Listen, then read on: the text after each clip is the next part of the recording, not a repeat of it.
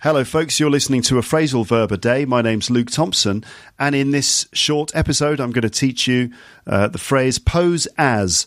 Pose as. P O S E and then A S. Pose as. And this basically means to pretend to be someone else.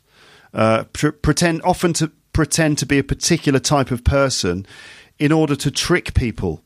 Okay? For example, you know, uh, posing as security guards, the bank robbers entered the building through the back door. Uh, it's the sort of thing you would hear. Also, you might hear that phrase being used on the news. It's the sort of thing they would do.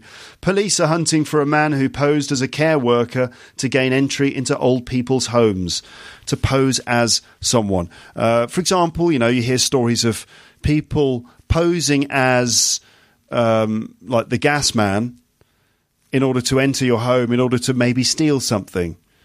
Uh, posing as as like uh, workers from the electricity company, or posing as a postman, that kind of thing. So to pose as someone, and yeah, it's probably often used in describing crimes when someone is pretending to be someone else. Like you know, uh, uh he posed as a pilot and managed to board the aircraft uh, in the airport before takeoff of course, he managed to board the airplane before takeoff. It, w- it would have been surprising if he'd managed to board the airplane after takeoff. But anyway, there you go. So to pose as someone. It makes me think of that film, uh, Catch Me If You Can, which has got Leonardo DiCaprio in it. It's, it's directed by Steven Spielberg and it has Tom Hanks. And in that film, Leonardo DiCaprio poses as a doctor, he poses as a pilot, he poses as a lawyer or something as well at some point, I think.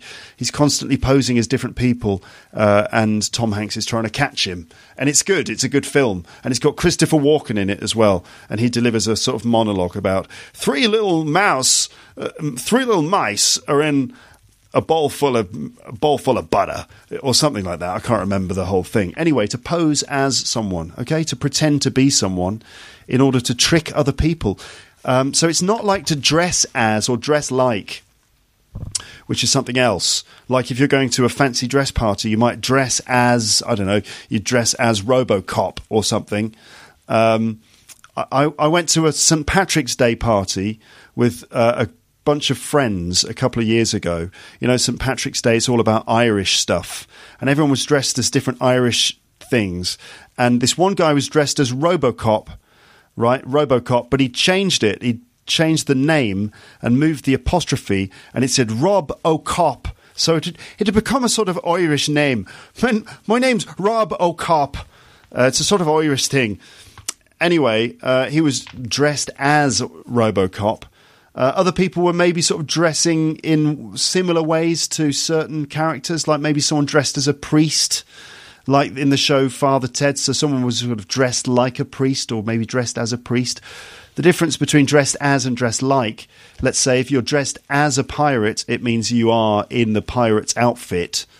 You know, you're full on, you've got the parrot on your shoulder, ooh, ah, you know, the wooden stump for a leg.